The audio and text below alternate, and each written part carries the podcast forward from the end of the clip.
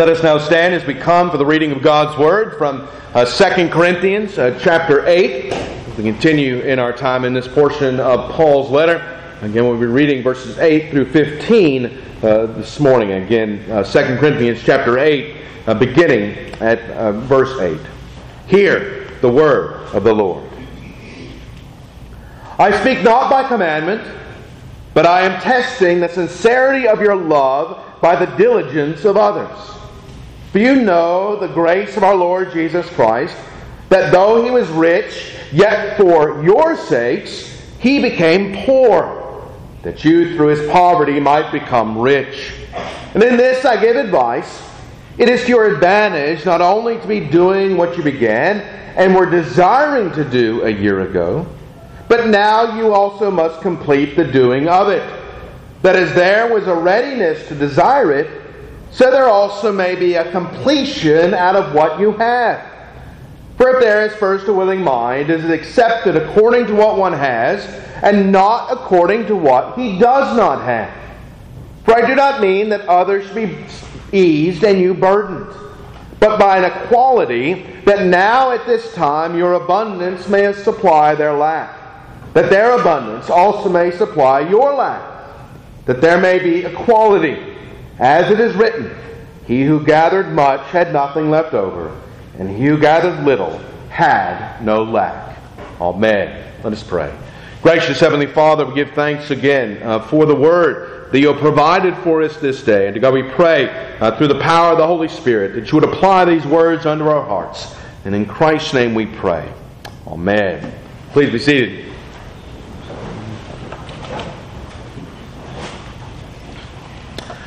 As we uh, began uh, this uh, series last week, you know, we uh, talked about the example of the Macedonian Christians. You know, we had talked about how the church at Thessalonica uh, was an example uh, that others should follow. And one of the things about their example that Paul highlighted at the beginning of this chapter is uh, that they were in deep poverty. Now, what he means here is not just that they were in physical, material poverty. One of the things uh, that set the Macedonian church apart was the fact uh, that they were uh, once spiritually poor. That they were once without the gospel of peace just as the people at Corinth had been. But now, what had changed for the Thessalonican Christians?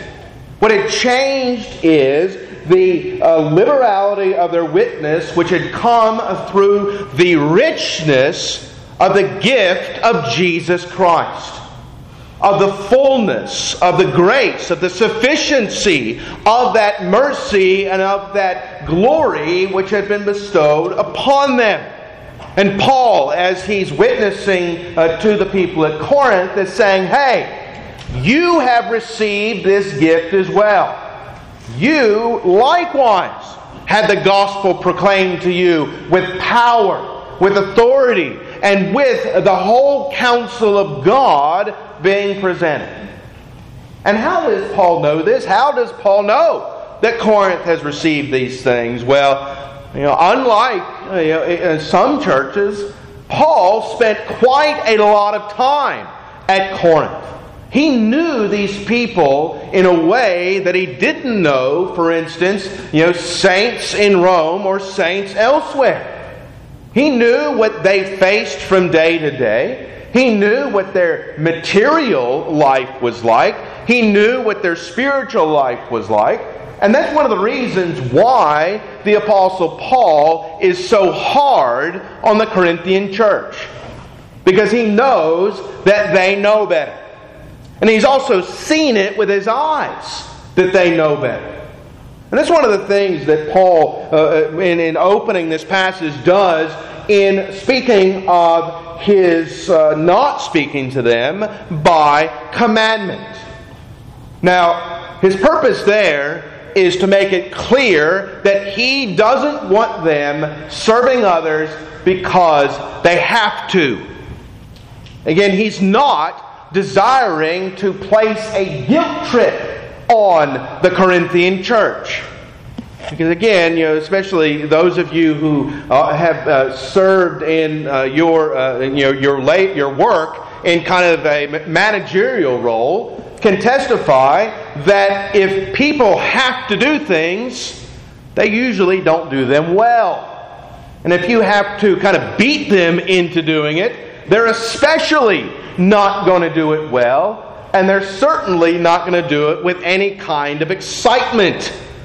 And again, that's what Paul is trying to prevent in what he says there in verse, uh, verse 8. And he's telling them, Look, fellas, look, ladies in Corinth, I am not shaming you into obedience to the call that you have. What I'm trying to get you to understand is that you should be doing these things because of who you are in Jesus Christ.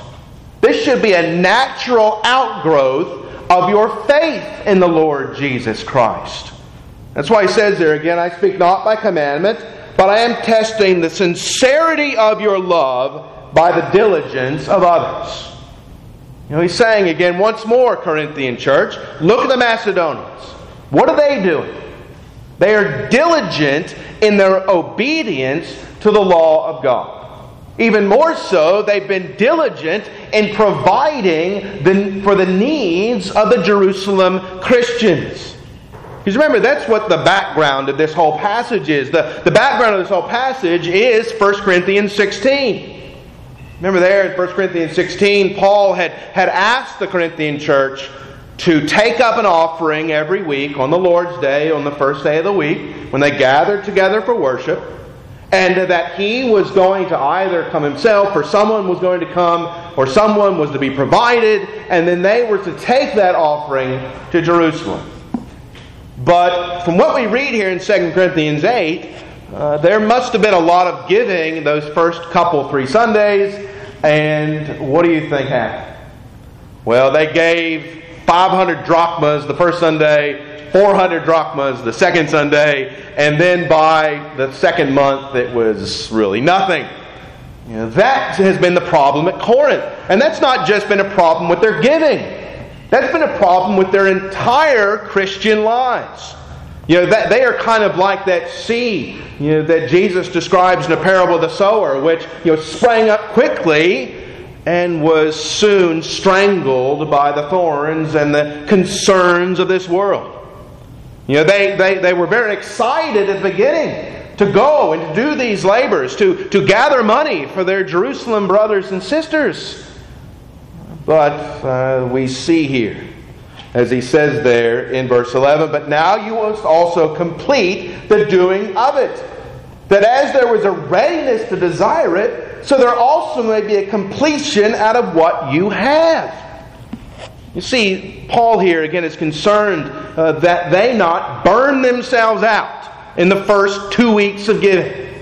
But that they understand again that this labor of service unto their Jerusalem brothers and sisters, as well as their service to one another, and of course, most importantly, that service that they give to the Lord Jesus Christ, be done uh, with a foundation in the purpose of all of this work. Because you see, that's more than likely why the Corinthian church got burned out so quickly, why uh, they were so eager to do this work at the beginning, but fell into uh, forgetfulness and uh, not really doing anything. Because the, the power, the strength of their service work was coming out of the hands of their own heart. It was coming out of the strength of their own body. You know, I know most of us here are not marathon runners. Uh, uh, and if you've ever tried to run a marathon, I'm, I'm, sure that if we went out front right now and tried to run 26 miles to, you know, somewhere north of Shelby, you know, how many of us would make it to Battleground Road? Maybe a few of us would make it to Battleground Road. Uh, some of us might make it to the other side of the cemetery. You know, and, and why would we not be able to do that? Well, it's because we have not been training to run a marathon. You know, we're, we're not prepared to do that kind of thing. We're not, we, we've not been made ready to do that kind of thing. You know, especially, you know, some of us had big breakfast this morning. You know, and if, if you've ever tried to run after you've eaten a big meal, well, again, that's not a recipe for success. Right? If you, you know, when I was in the Marines, I, I, would work the Marine Corps Marathon every year. You know, I wouldn't run the Marine Corps Marathon, but I would work the marathon. And I always remember the, the people there, they, you know, as they were preparing to run, you know, they would eat these protein bars and drink these protein shakes and stuff. And the purpose there was, again, to prepare their body for what they were getting ready to do. And again, the problem in Corinth is that they were not preparing for the labors that God had given for them to do. You know, they were they were just going at it. They were just going right into it. And they were very quickly, as I said, burned out from that work. Whereas, remember what Paul had commended the Thessalonican church about in 1 Thessalonians chapter 1. You know, he had commended them because they were regularly in prayer.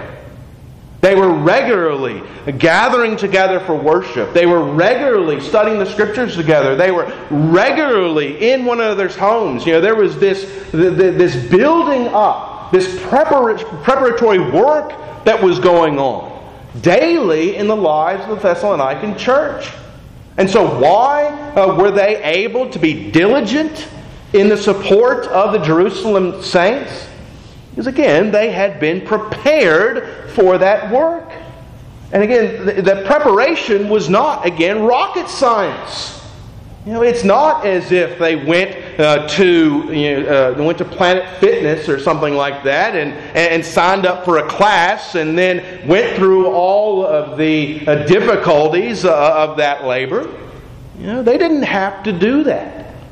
They use the already available means of God's grace to prepare themselves for this lifelong work of service to the church, to the service of Christ, and the service of uh, their neighbors and all those around them.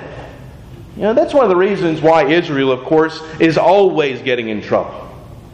Because you know, they do not take advantage of the already existing ways that God has given to them to accomplish uh, these works.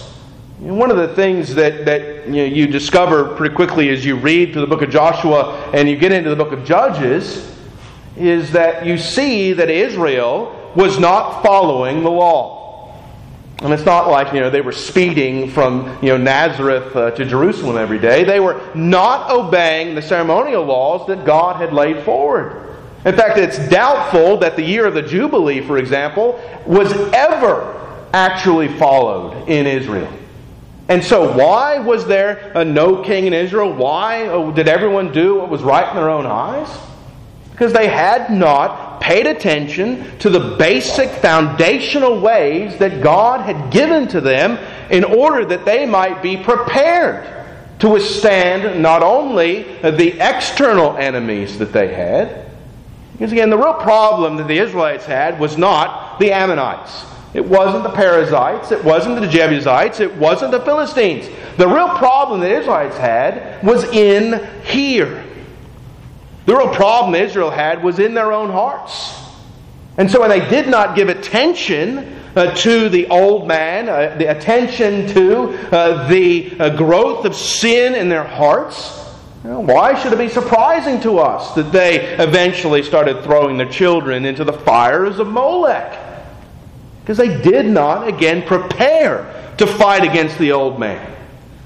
And it's something that each one of us has to kind of take stock of as we uh, walk in our Christian life. Is a part of, the, of serving one another is first of all uh, loving yourself. You ever think about that in the second great commandment? You know, what, what are we supposed to do? Love your neighbor as you love yourself? Well, that's kind of a necessary part of that equation, right? Is loving yourself. And Jesus there is not meaning that we are to kind of put ourselves first you know, selfishly take care of our needs before we take care of the needs of others. But what does it mean to love yourself? Well, first of all, it means knowing yourself. Again, when, when, when you go to the doctor and, uh, you know, and, and the doctor does his tests on you and he tells you, well, you need to start taking this blood pressure medication, and you don't take the blood pressure medication, what happens? Right? Problems come to your blood pressure because you didn't listen to the doctor, because you didn't pay attention to what your body was telling the doctor. We can think of that in, the case of your own spiritual lives. And why do we struggle against sin? Why does, does the old man continually win in, in these battles? Why do we let the old man win? Because we haven't taken the time to know ourselves. We haven't taken the time to know your enemy. To know that person that you're fighting against. What is it? Are, are those particular sins that you're struggling with? Well, again, you have to, first of all, recognize that there's sin. And second of all, you have to be willing to fight that battle. You have to be willing to put aside the idolatries of your life, especially those ones that are natural to your heart, again, if you want to actually serve others. Because that's, that's, again, that's the source of all the troubles, the source of all the trials, the source of all of our anxieties is that old man within us. Again, the Lord Jesus Christ has made it clear to us that this is the case. In Luke chapter 6, he says, For a good tree does not bear bad fruit, nor does a bad tree bear good fruit.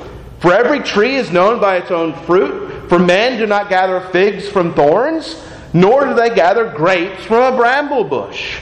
A good man out of the good treasure of his heart brings forth good, and an evil man out of the evil treasure of his heart brings forth evil. For out of the abundance of the heart, his mouth speaks. Again, this is, again, part and parcel of what it means uh, when Jesus Christ uh, speaks about putting to death the old man. When he means, when he talks to the Pharisees, that it's not you know, what uh, goes into you that defiles you, what comes out of you that defiles you. And again, that's why, again, in that second great commandment, it's so important for us to love yourself. Again, we have to love ourselves enough to put to death sin. We have to love ourselves enough uh, to know those sins that we fight against. To bring them before the Lord uh, for mortification, to, to go to His Word, to go in prayer, asking the Lord not only to forgive us of those sins, but to drive those sins away. But of course, the reality is, is that uh, for many of us, we love those sins too much. And we love uh, what those sins do for us. And that's very true in the church at Corinth. You know, why was it that they were unwilling to discipline the man who was sleeping with his mother in law? Because they valued peace over purity.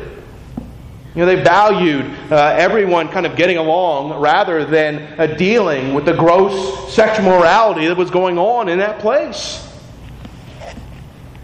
And so the church at Corinth fails in its service to the Jerusalem saints because it's first of all failed to service itself. It's failed uh, to take a look, an honest look at itself. See where, where, where sin needs uh, destroyed, where sin needs removed. And it's failed to take advantage of, again, the ordinary means by which Christ grows his church. Again, that's what Thessalonica had done. They'd have engaged in these labors. And that's why, again, they were able to stay steadfast in the call, in the service uh, to their brothers and sisters in Christ. And again, Paul here, again, is driving home this point, again, not to shame the people at Corinth. And that's why in verse 9 he goes where he goes. For you know the grace of our Lord Jesus Christ, that though he was poor, or though he was rich, yet for your sakes he became poor, that you through his poverty might become rich. And Paul, when he writes to the church at Philippi, you know, speaks of, uh, of this uh, in a similar way. He says, Let this mind be in you, which was also in Christ Jesus, who being in the form of God did not consider it robbery to be equal with God, but made himself of no reputation, taking the form of a bondservant and coming in the likeness of men. And being found in appearance as a man, he humbled himself and became obedient to the point of death, even the death of the cross. And we are reminded in this passage that the Lord Jesus Christ again came to die for our sins, to give us his righteousness, not because he had to. Not because in the divine council, the Father, the Son, and the Holy Ghost were saying, well, somebody has to fix this problem. Somebody has to go deal with these people. No, because the Lord Jesus Christ voluntarily gave of Himself that we may be reconciled with the Father, that we may be washed by His blood, which He poured out on the cross for our sins. Again, that language there in verse uh, 8 is so important. Again, he humbled himself and became obedient to the point of death. Again, the witness of that is to be for us, again, that example through which we are to follow in our service of others. And that we're not to serve others because somebody has to do it or because uh, there's a sign up sheet, or because uh, you know, there's something uh, mailed out, or because uh, of these kinds of things. Again, the, the heart of Christian service, as we talked about last week, is its response to what Christ has done for us. Again, why are we to love one another? Why are we uh, to love one another uh, in this sense? Why? Because God first has loved us. Why are we, again, to meet the material needs of our brothers and sisters in Christ? Well, first of all, because God has met our needs. And that's what Paul says here to the Corinthian church. And it's interesting how Paul goes back to Exodus uh, chapter 16, verse 18, to make this point. He says there in verse 15, as it is written, He who gathered much had nothing left over, and he who gathered little had no lack. And Paul here is doing something important for us when we go back unto the Old Testament and we read uh, those laws in Exodus, Leviticus, in Numbers, and Deuteronomy, that they each have a principle upon which we are to follow. Now, of course, the ceremonial laws having passed away, you know, we no longer take uh, our offerings to Jerusalem. We don't sacrifice the firstborn of the flock. You know, we don't do those things because they've been fulfilled in Christ. But that doesn't mean that we can't learn something uh, from the principles of those laws. And that's what Paul is doing here. And he's saying, remember what God has said. He who hath gathered much had nothing left over, and he who gathered little had no lack. In this mutual uh, taking care of one another, understanding that God provides for the needs of his people. And of course, we've seen this uh, in, uh, in, the book of Acts. You know, in Acts chapter 2, after the great uh, conversions in, in uh, of Peter's preaching at the Pentecost, you know, we have these verses which tell us now all who believed were together and had all things in common and sold their possessions and goods and divided them among all as anyone had need. So, continuing daily with one accord in the temple and breaking bread from house to house, they ate their food with gladness and simplicity of heart. Again, uh, as, as we said when we went through this passage a few months ago, you know, it, it's not as if the early church practiced communism. That's not what this passage is teaching. What it's showing, again, as it says in those last a few words there in verse 46. Uh, they ate their food with gladness and simplicity of heart. What does that mean to eat with gladness and simplicity of heart? Well, you know, I'm sure this is true for, for, for all of us, but you know, before we eat as a family, you know, we say grace. You know, when when the, the food is present at the table, we lift it up and we give thanks to the Lord for His provision. And why do we do that? Why do we say grace? I'm sure there's a lot of you know, young people here who, who are wondering that. Why do we go through this before we can eat? Again, we do that not because we have to, not because that's the only proper way to start a meal, but because we understand that the food that we have has been given to us by God's grace. We have that because God has blessed us because God has watched over us, God has provided for us. And that's why we, again, begin the works we do as a church with prayer. And not just because that's what religious people do. Right? Well, of course, you're supposed to pray before you do things. That's just kind of you know, the, the, the, the way things are done, the way things have always been done. But why do we pray before we do work? Because we understand not only is it being done for the glory of God, but that God has given it to us to accomplish uh, for the betterment of His people. Because we understand that God, again, is the one who is not only guiding that work, but it's God who is the foundation of that work. And so, brothers and sisters, as we you know, consider various opportunities for ministry here at Bethany, and that's one of the most important things that we have to do as a church body. Is we have to understand why it is we are doing these works. We're not doing these things because we have to. We're not doing these things because we're supposed to. Well, you know, we're Christians, we're supposed to go help people. And that's not, again, our motivation. It shouldn't be our motivation. There's lots of atheists out there who do a lot of good things. There are a lot of atheists who, who, who go into communities and give them uh, all kinds of goodies, who, who go to uh, foreign nations and provide uh, medical care and, and, do all these things. You know, again, that's, that, that's not why we do these things, so that people have stuff. You think of what the Apostle Peter said to the lame man there in the book of Acts. And he told him, he said, I, you know, I, silver and gold I don't have. What did Peter have? What did Peter have that, the, that UNICEF doesn't have? That you know, Doctors Without Borders doesn't have? What, what, what did Peter have, and what do people really need? Peter had the gospel of the Lord Jesus Christ.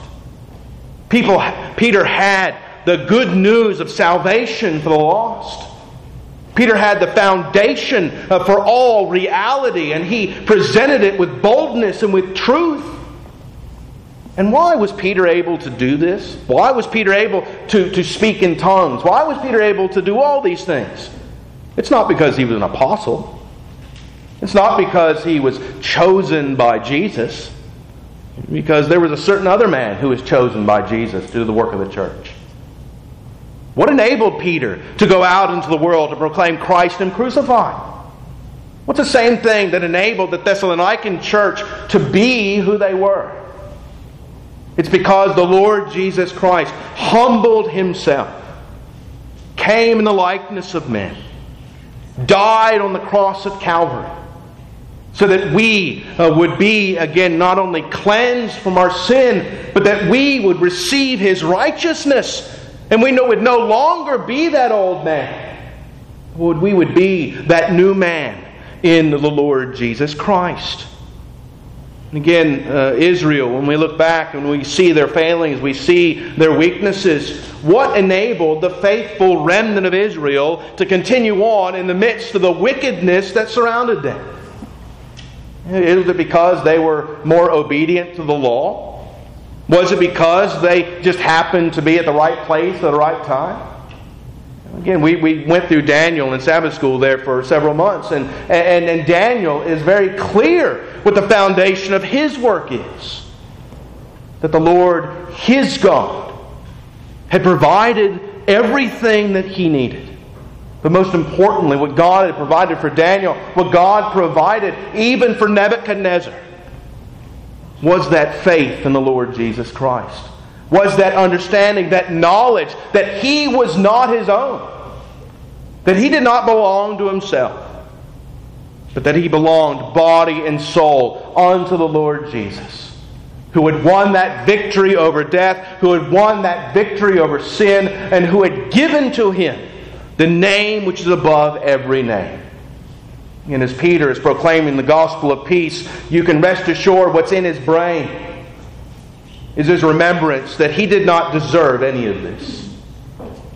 Peter, the one who had denied Jesus three times, Peter, the one who had spoke blasphemy to the Lord's face, was where he was by the very grace of the Lord our God, of the gift that he had received.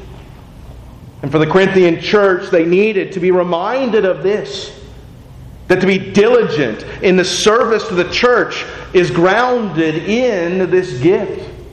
It's grounded in using the means that God has given to us to encourage us, to strengthen us, to build us up in faith, and to not take for granted how glorious uh, this opportunity is to go out unto the world, to declare unto them that hope that passes all understanding, that knowledge which is above everything. And so, brothers and sisters, let us go forth in this place this morning. Again, resting in the truth of the gospel, in the reality of God's grace for us, in the understanding that we do this work not because we have to, not because it's needed, but because God has done that work in us. And He has called us to go out unto uh, the naked, unto the poor, and especially the lost, and to share this wonderful truth, this blessed reality, through which no man will see heaven itself. Let us pray. Gracious Heavenly Father, we give thanks again.